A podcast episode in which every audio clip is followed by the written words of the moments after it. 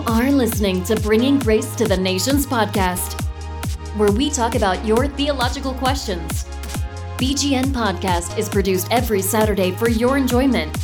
Get more information on our website, grace-nation.com. Also, follow us on Twitter at Grace Nation Min and on Facebook. Now, here is your host, President of Grace Nation Ministries, Victor. What is up, guys? Welcome to the Bringing Grace to the Nations podcast. I'm so excited to be able to bring this episode to you today. And I just want to go ahead and start this off with we now have our podcast on iTunes, which is such an amazing opportunity. And we're super thankful that we were able to get approved to be put on iTunes so quick. It doesn't happen that fast normally. So if you haven't already checked us out on iTunes, please go subscribe to our podcast on iTunes, even if you're a regular listener on Podbean or Grace Nation. Um, it would be such just an amazing help for you guys to go do that because it would boost our rankings and certain things. So please go do that. We'll have the link to the iTunes podcast in the in the uh, show notes for today, and uh, that would just be a huge help for the Bringing Grace to the Nations podcast. Also, we had a huge sermon get posted here this past Wednesday, and it's on the topic of toxic charity. And I feel like that's such a huge problem within our American church.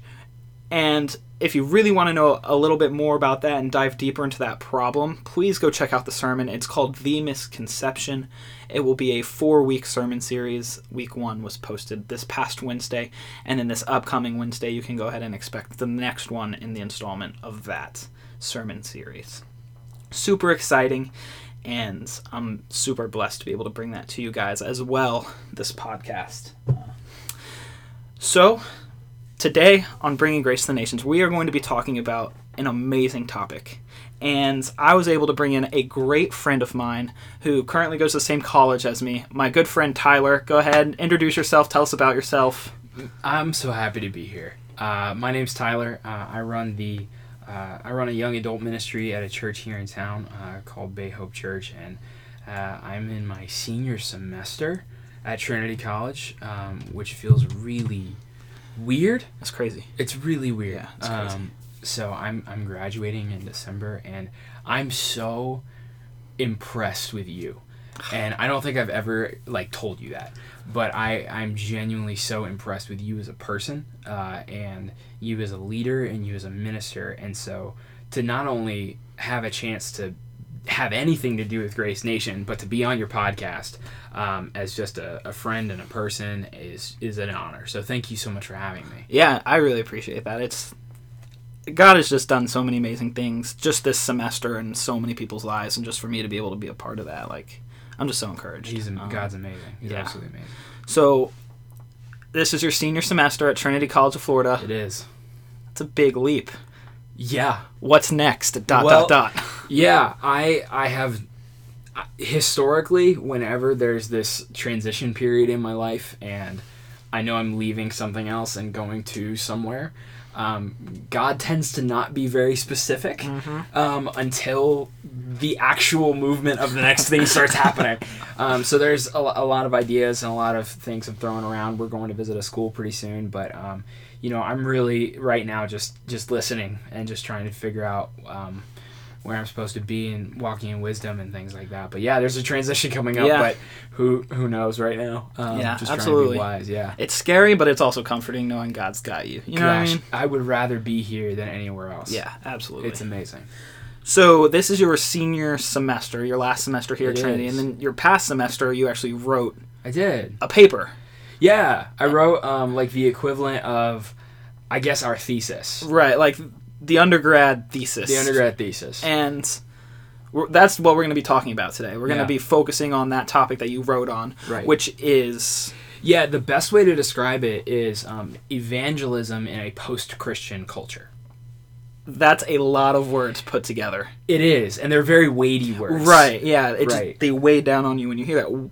What does it mean? Tell us. Yeah, it's it's it's a long definition. It's a big thing, but really, we it has three parts to it. There's culture itself. There's post-Christian, then there's evangelism. But before anything else, when people hear the term post-Christian, I think it's a term being thrown out a lot more lately, and we don't really have any t- ways to define it.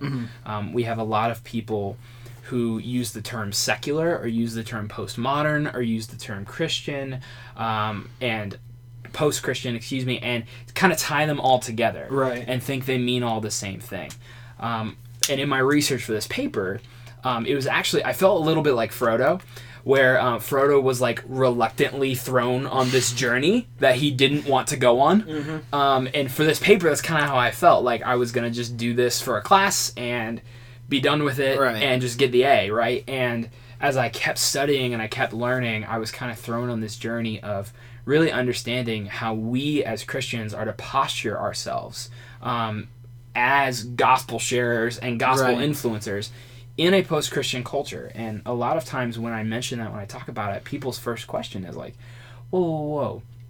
America is not a post Christian culture, Right. right? That's usually their immediate reaction Yeah. like that you see Gallup polls, you see like uh, the influence of the church Mm-hmm. um, in America, and you think like America is the furthest thing from a post-Christian Right. culture. When we think of post-Christian, we have to kind of identify what we mean in terms of a secular society. So here's the definition I came up with: a post-Christian culture is a type of secular society in which the majority of the population no longer associates with Christian identity, belief, or practice. Right? So a type of secular society. When uh, when I go to church and when I go to usually it's a lot of small churches Right. actually. Small churches tend to be like very like secular is a buzzword Mm-hmm. and secular is like this buzzword that Christians are against, right? There's a war on Christmas. Right. Right. There's a Starbucks is warring on December 25th. Yeah. Right. Red cups. Like, it's a- exactly. It's a, whole thing. It's, right? a war. It's a battle. Exactly, Yeah. and we think there's like this culture war over secularism, Mm-hmm. uh, and we don't really have an idea of what secular is. Right. Um, secular in and of itself means non-sacral, right? Like not religious Right. in any way. And a lot of times people think America is a religious society. At its core, we're actually we are actually a secular society in the sense that we aren't a theocracy Okay. right? A theocracy is a government that is dictated and ruled by a religious body, Right. right? So the Catholic Church in the medi- in, uh, medieval times and Dark Ages and everything. Right. So that's a theocracy. The the church was linked with government Right. to control and everything. That's else. not a secular society right. in terms of the definition of secular. that would be a non-secular society. America is a secular society. okay. right? In the sense that we have a uh, a government entity that may be influenced by principles of the church, but the church itself, church members maybe, and church leaders maybe, but the church itself is not um, intertwined with Right. government. It's not directly influencing or controlling Yeah. government regulations. right. like. People might, Right. but the church itself doesn't. So, in that sense, America is secular, just like every other country. Okay. Right. Um, but there's a new type of secularism, and there's a second type of secularism that is usually what people are referring to when they talk about a secular society. Right. And it's a process. Uh, it's not so much the secularism as it is the process of secularization. Right. So Okay. two big words. Process of secularization means the way people think is now less religious. Okay. So the dominant ideologies, the dominant way people think, is not as much dictated by religious principles, Right. right? And that's like the process of it going further, like the continuation of people thinking less and less on religious principles. Exactly. Okay. Exactly. So the first type is dealing with like the government setup, right? That's a a secular societies where the government setup is non-sacral, Right. right? But then there's the um, the people themselves. And now we're, we're not we're not talking about government here. We're talking about the people themselves. Right. Where the dominant ideology of people is not primarily religious or in our case Christian. Right. So a post-Christian society is inherently a society where at one time the dominant ideology of America was influenced by Christian belief, was influenced by Christian principles and mm-hmm. Christian activity. And now we're looking at the present landscape and going, I don't really think that's the case anymore. Right. And I think I think that's with that being said, I, I think a lot of Christians are blinded to the fact that like we still believe that we are the prominent worldview in America.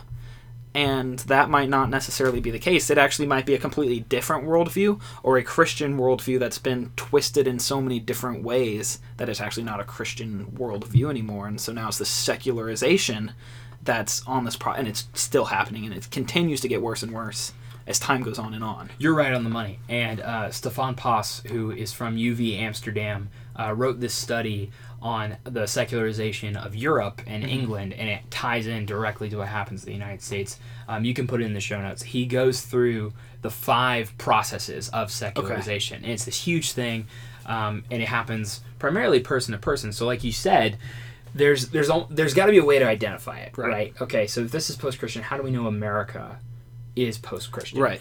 Barna, um, I love Barna. He he's just amazing. The, in the whole Barna group and David Kinnaman, they're just amazing.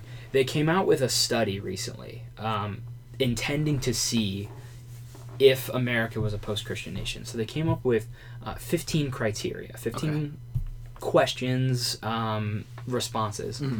and if you scored 60 percent, uh, if you met 60 percent of these factors, Mm-hmm. then you were post-Christian Wow. and your society, your area was post Christian. So they polled, I have it here, they polled uh, 60,000 adults from all over the United States, from different cities, different economic backgrounds, different ethnic backgrounds. Okay. Uh, and they asked them these 15 criteria. I'm going to read these, Okay.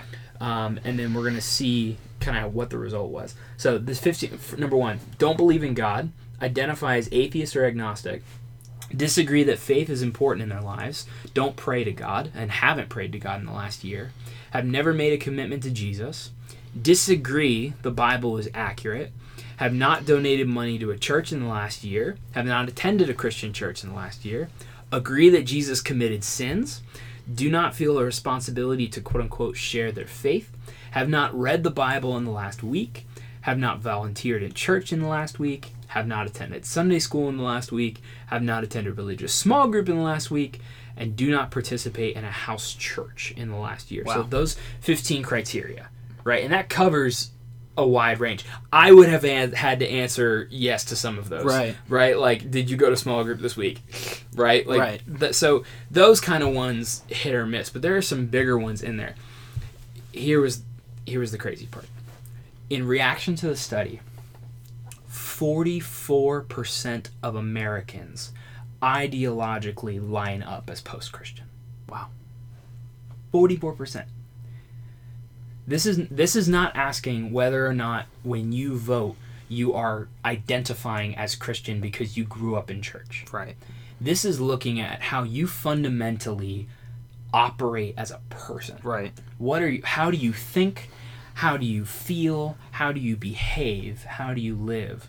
And does it reflect Christian virtue, value, principles? Yeah, these questions directly attack people's core ideals or their core, you know, Yeah. the way they live their life on a day-to-day basis, not just the way their parents raised them. Exactly. Yeah. Exactly. And it's a diagnosis. Yeah. that the majority, or soon to be the majority, of the United States ideologically is post-Christian. Right. Um, so we are we are inherently in the Western culture in a post-Christian society where they people don't have a concept of Jesus. Mm-hmm.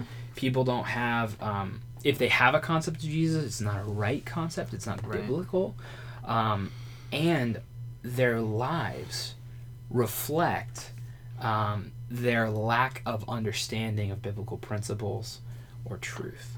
Um, we are uh, a we are a post-Christian culture, Yeah. uh, and we've we've been becoming that way for quite a while. Right, and I don't think these statistics, if there's not a shift within the church now, I don't think these statistics are going to be getting any more favorable Yeah.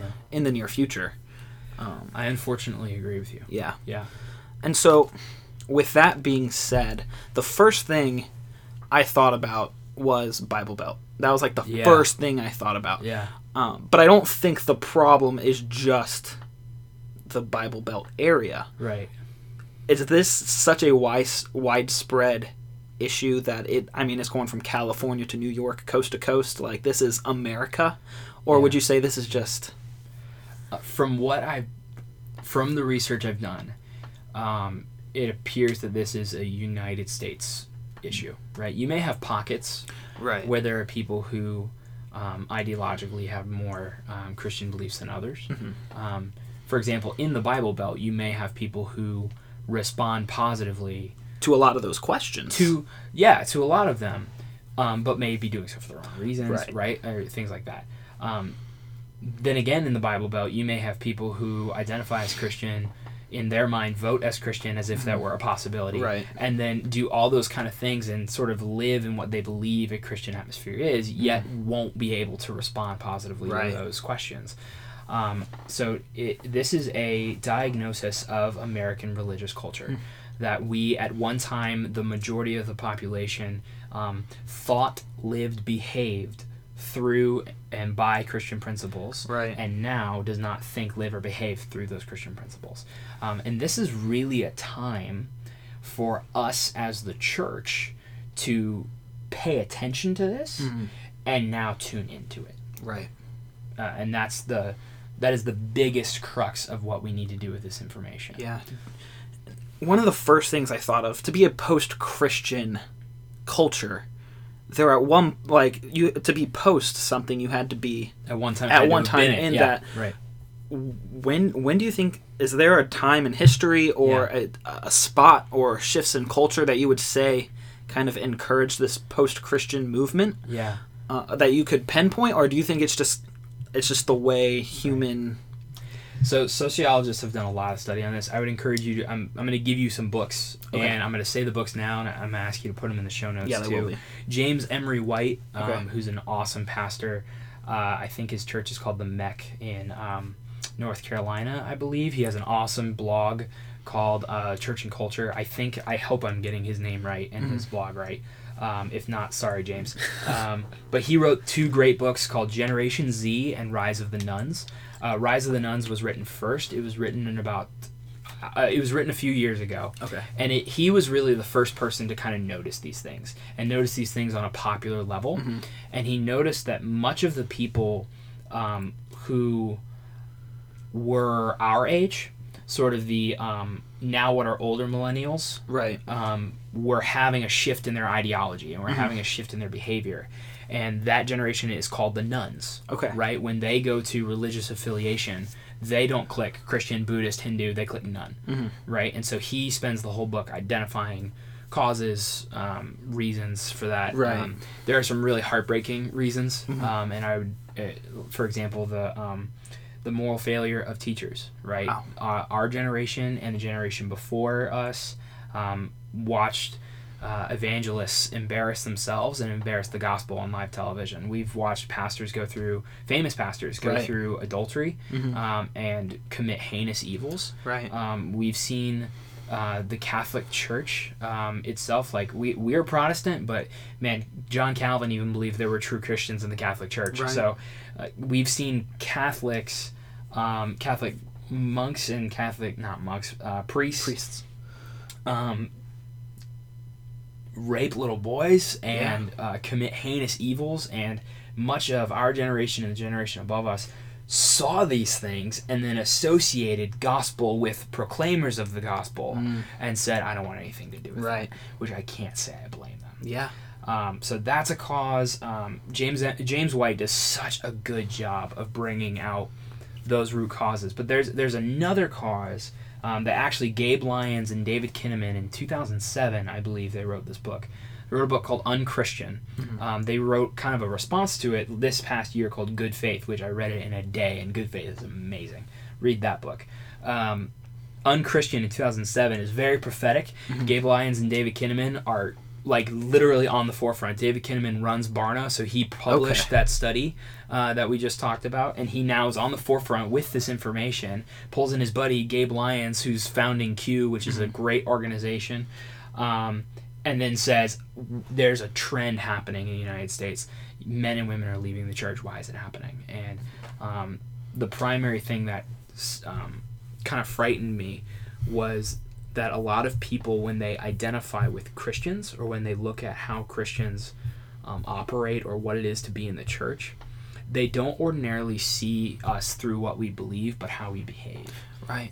Right. Absolutely. And that is the crux of a lot of things. So they go through in a lot more detail, um, but that's kind of that's kind of how how we got here. Right. And I mean, Yeah. we even see that in scripture too. Like they will know me Yeah. because of the way you act. Right. You know, like how else are they going to be pointed back to me unless they see the love that you have for others? Right.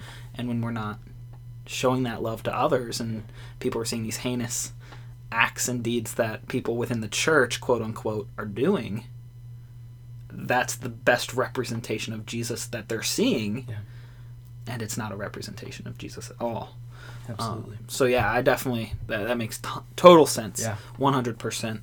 Um, it's heartbreaking. yeah, It's heartbreaking. and thank goodness we have people in the church that are noticing it Mm-hmm. Uh, and are and are trying to bring it to the surface. Yeah. Because this trend is a trend, and trends, you know, they get bigger Yeah. as time goes on. Do we see biblical examples? Mm. Where can we go in the Bible to see maybe how to handle these things Right. and what ways did you know apostles or disciples or Jesus handle you know problems like this or was that too early in church history to be post-Christian? That's a oh, that's a good way to phrase that. Um, it, it was too early to be post Christian. Okay. but it was um, it was just at the right time to be ideologically secular Okay. um, in a specific way. So um, the whole model that um, James White uses in his book Generation Z, and that I have learned from uh, for this paper and just for life, really, um, is based out of Acts 17 Okay. when uh, the apostle Paul uh, goes to visit Athens uh, and does what he does, right? So Paul enters the city. First place he goes to the synagogue, right? He he goes in to interact with the Jewish people there uh, to try to kind of work through the messianic Jew angle, right? Like, hey, you want a Messiah? Great, I know the Messiah, right? Kind of tries to work that angle, right? Which Paul's a genius, Right. um, so does that for a while, not having success. But Paul then kind of looks and sees how Athens runs. Now, uh, Ter- Ter- Tertullian, the church father, once quipped, "What has Athens to do with Jerusalem?" And the kind of the rhetoric and the hyper- hy- hyperbole he's using is saying, "What is the godless pagan nature of Athenian culture have mhm. anything to do with Christian culture in Right. Jerusalem?" And he's being he's being hyperbolic intentionally. Raymond Barry turns his question into a really prophetic question for us in America. And he says, that may not have anything to do with Jerusalem, but if we ask what has Athens to do with America, we have to say everything. Hmm. Because the culture of Athens in that day reflects our culture today. Right. So Paul walks in the marketplace of Athens and he sees multiple gods, mm-hmm. like gods and goddesses, littered everywhere. Right. Sacrifice to those gods and goddesses everywhere. He sees empty philosophies and religions constantly discussed about, but never having resolutions about. Right. People are bringing up ideas, talking about how the ideas relate, but never actually making them concrete principles Right. on how to live off of. And so Paul walks into this and he starts talking to these people. And he talks to the Epicureans and to the Stoics, and they're like, We have no clue what you're talking about. You just said homeboy rose from the dead. Yeah. Like, we don't even think that's possible. Yeah. Like, what is going on here? And so the Epicureans, the Jews, and the Stoics are like, all right, this dude's this dude's insane. It's one of the few times people don't just kill him right off the bat Right. Yeah. which is crazy. And they grab Paul and they're like, not grab, but they invite. Right. They invite Paul to go to the Areopagus. Now, the Areopagus is Mars Hill, mm. right? We're in church culture. We know Mars Hill churches. Right. right. and things like that. The Areopagus was the it was the chat room of that day. We're a little too young for chat rooms, but like, Yeah. I mean, you, you Grace Nation, I'm sure you guys have like spots, Right. like yeah. public forums. Yeah, absolutely. We actually had a forum set up on the website for a long time. Okay. Post some security problems. We had to take it down. But yeah. but you've had it. Right. Yeah, same, it was same kind of thing. It was a public forum, public area where it was really the public square where you could share ideas and um, have those ideas discussed freely and openly. And your idea was given just as much weight as another idea. Okay. Right? This is the epitome of a pluralistic society. So Paul has a really incredible opportunity in front of him. And he goes to the Areopagus, and in verse 22 of Acts 17, he begins his speech. Now, what I'm going to do is I'm going to read a few verses, and then I'm going to kind of pull out the the two principles, three principles we see that we can apply for evangelism in a post-Christian culture. And then you interrupt me whenever, because I will go. You Okay, before we start Yeah, reading go. the speech, who's he talking to? We talked Right. about the Epicureans, Right. the Stoics. What is that? Like what what do Okay. those what are so we understand the culture in which he's talking to. Yeah. What are those things? What do they believe? Yeah, Epicureans and Stoics were philosophers of that age.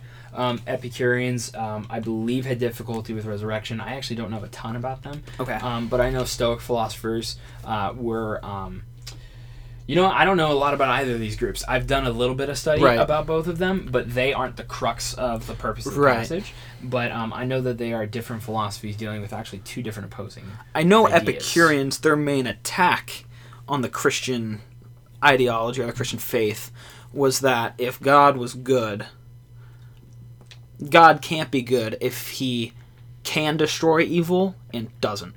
Kind of like the. Um, like, would God create a rock big Right. enough he couldn't lift? Kind of thing? Exactly. Okay. Right. So that that's and that's what I, from what I've studied on them. That's the a big attack. The Stoics were like the opposite of the hedonists, Okay. right? Weren't they? Yeah. Something opposite of like I want no pleasure. right, Keep But- everything away from me. right. But e- but even what we can conclude from this is this is two different ideological philosophies operating together and not reaching conclusions. Hmm. That is a pluralistic society, Okay. and that is America, where we have competing Right. ideological um, Ideas. ideas, philosophies, and there is no conclusion reached, but there is constant um, conversation occurring. Right. Right. So, same type of situation. We could sub out Epicurean and Stoic for Democrat Republican. Okay. You know what I'm saying? that saying? makes a lot of sense. Right. Right. So Paul enters into this environment, and he has a first piece he has. The first part of evangelizing in a post-Christian culture is cultural education. He knows who he's walking into. He knows way more than I do about the Epicureans and Stoics. Right? Paul was uh, Hebrew-born Right. and was Roman. Right. So he has all the concepts of what to talk about when he's in a synagogue, and he knows all the things he should talk about when he's in the Areopagus. Right. He knows the Greek language, he's fluent. He knows the Hebrew language, he's fluent. He is able to hop in and out of individual cultures. And like he said, I think he said it himself, like he's able to be all things to all men. Mhm. Right? He's able to be an Epicurean to the Epicureans and a Stoic to the Stoics. Yeah. And he's doing the same thing here. He knows who he's talking to. And a big piece of our education is this post Christian culture Right. Our first step as Christians going into any sort of environment has to be able we have to be able to know that our environment is post-Christian and that people do not have an understanding, desire or a positive reaction to the gospel of hmm. Jesus Christ. We have to know that just Right. like he did. That's the first thing. All right. Now to the text. Right. Verse 22. Verse 22. So Paul, standing in the midst of the Areopagus, said, Men of Athens, I perceive that in every way you are very religious. Now, he's not being rude there. Um, he's being accurate, Right. right? They are a very religious society. Mm-hmm. They're a pious society. Um, they're incorrectly pious. They're pluralistically pious, but they are nonetheless. Verse 23. For as I passed along and observed the objects of your worship, I found also an altar with this inscription To the unknown God. What therefore you worship as unknown, this I proclaim to you. The God who made the world and everything in it, being Lord of heaven and earth, does not live in temples made by man, nor is he served by human hands, as though he needed anything since he himself gives to all mankind life and breath and everything. So, first piece we see cultural education. Second piece we see is faithful hmm. contextualization, Okay. right? So, what does Paul do? He looks to this culture, he looks out from the Areopagus, and he sees the altar to the unknown God. Now, this was present in Athenian culture. Right. They had all their altars out, but they made one just in case. Right. Like, what if a god shows up and he's really pissed, and we don't have a god, and we don't have an altar for him? Right. right? So they made one, and they said to an unknown god. Cool, we got our bases covered.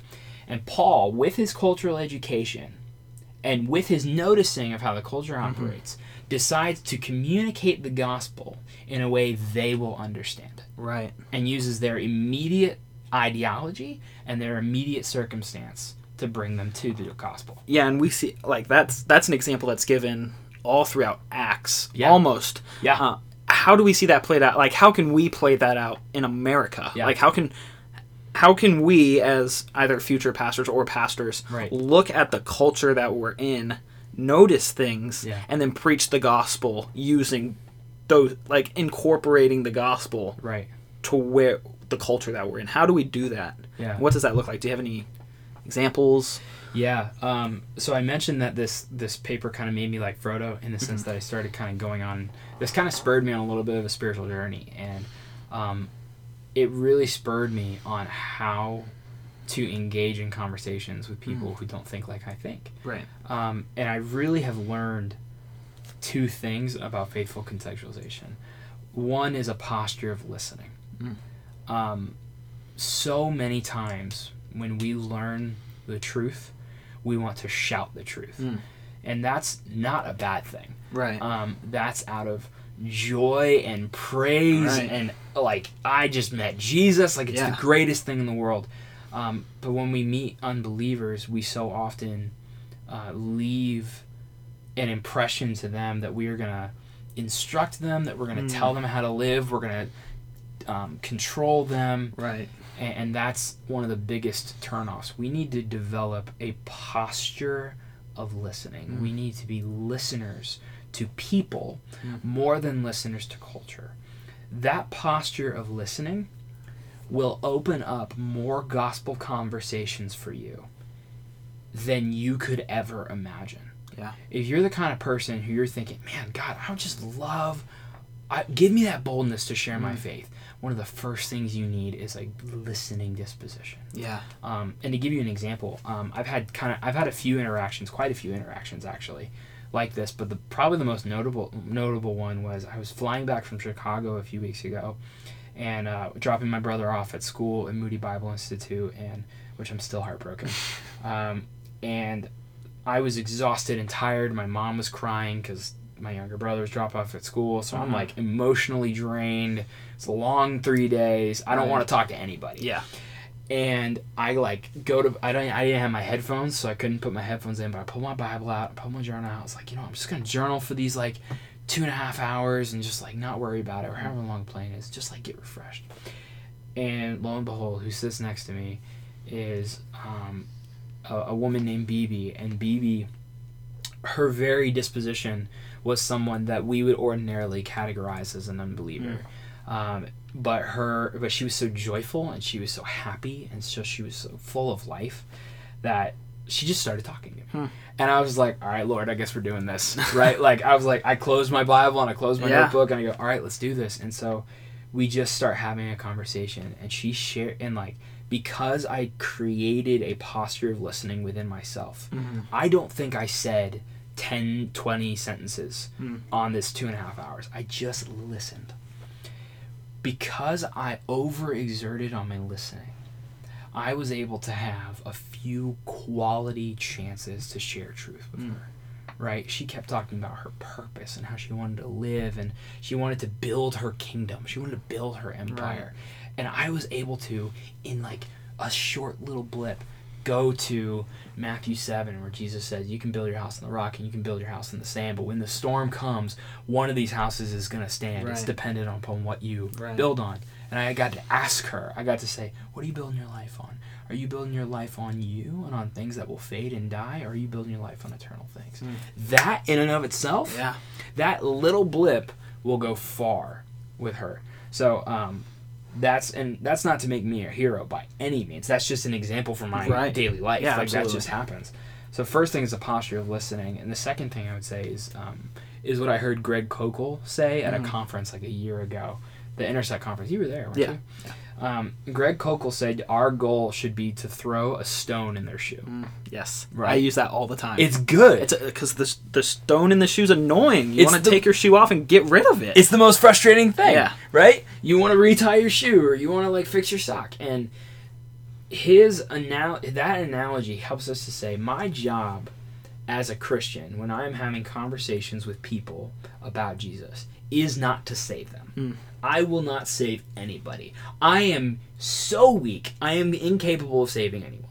I Right. can't. Only God can save a person. Right? I can only witness God saving a person. Right. That's all I can do. Right. Um, what I can do is I can disrupt the way a person thinks slightly. Mm.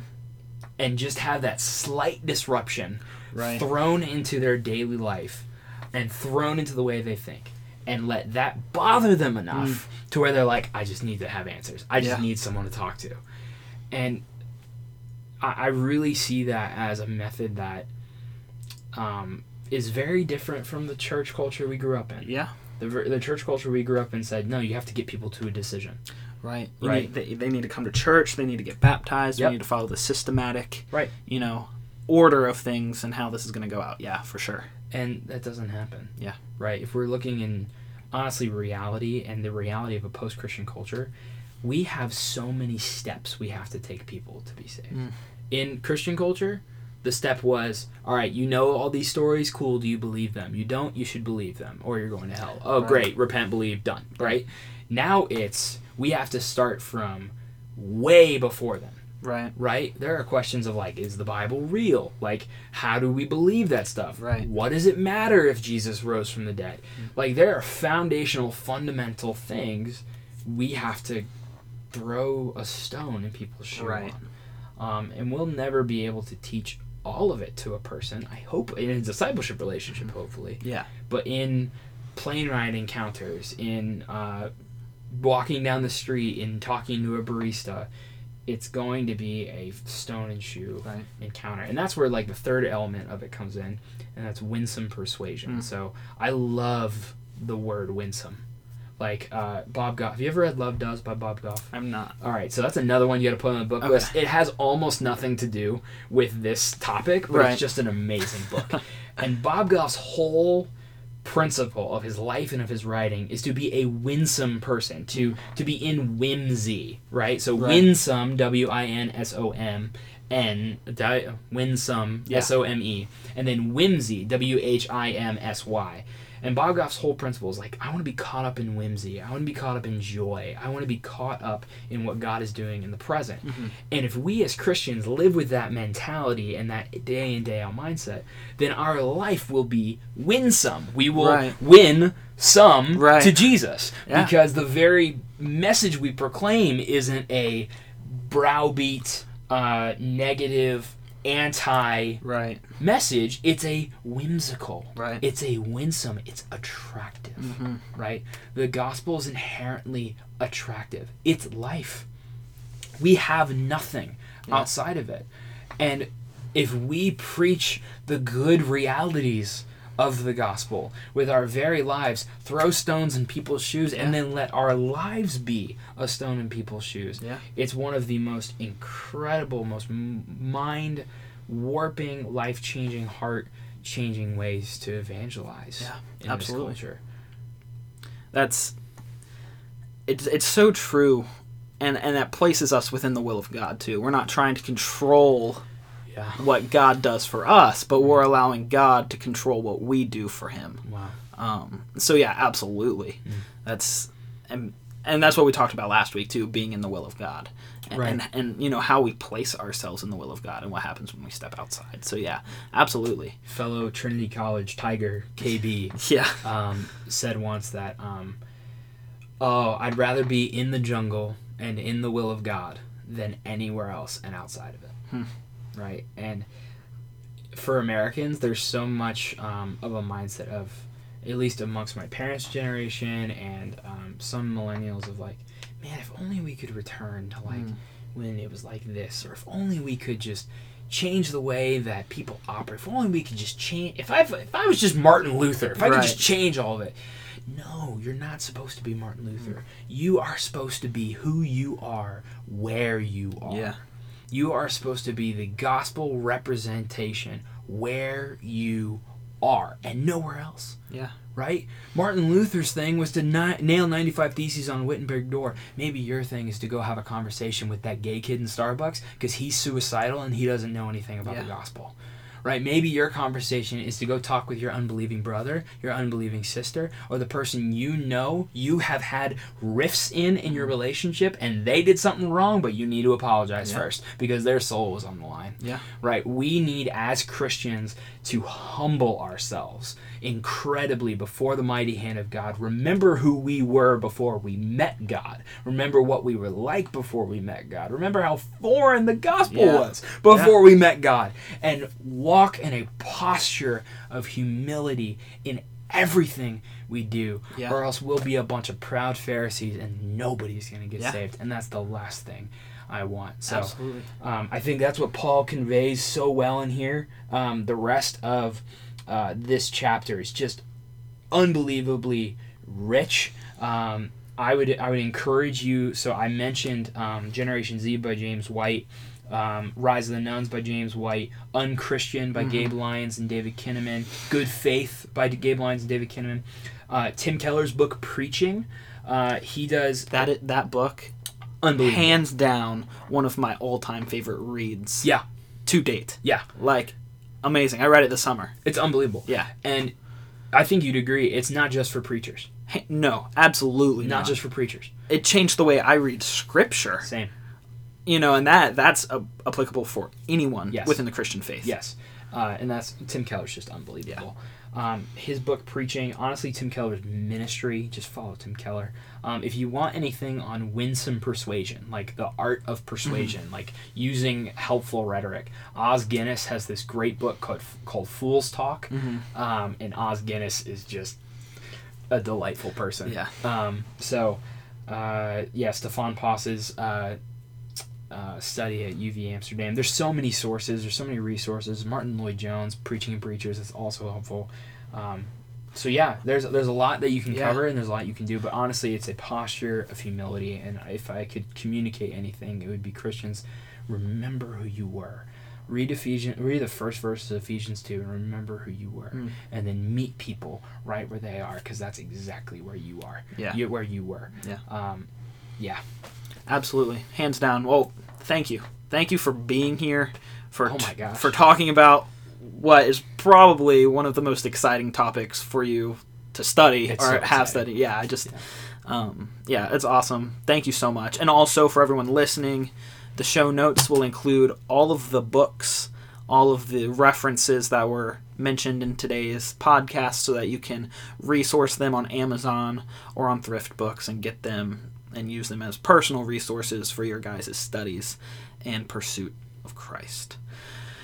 So, as we are wrapping up today, second podcast ever uh, for the Bringing Grace to the Nations uh, podcast, I just want to thank everyone who has tuned in and has listened last week and who is now listening this week again.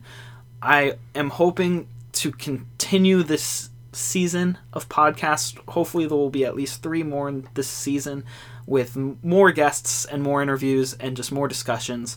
If you guys have any questions that you would love to see on the podcast, or if you guys have any topics of debate or or, or theological questions that you guys have, feel free to email me at gracenationministries at yahoo.com. Send those emails my way. I will respond I have nothing else to do, so I can respond to as many emails as I get. Honestly, papers to do. What are you Well, talking okay, about? Besides the papers. Read papers. Oh my Any, but yeah, send those emails my way. Tweet me at Grace Nation Min on Twitter. Follow us on Facebook. We have so many ways for you guys to get in contact with us. Subscribe to the podcast on iTunes. Follow us. Download the podcast. Leave a review, a helpful review. That would be totally appreciated, guys. Thank you so much for tuning in. Again, Tyler, I really appreciate you Oh, coming on today's show. Thank you. It was an honor. Good luck with Thank you. You too. just this season, man. Yeah, dude. Graduating. It's gonna be fun. Yeah, so we will see you guys next week on the Bringing Grace to the Nations podcast. Until then, take care and God bless.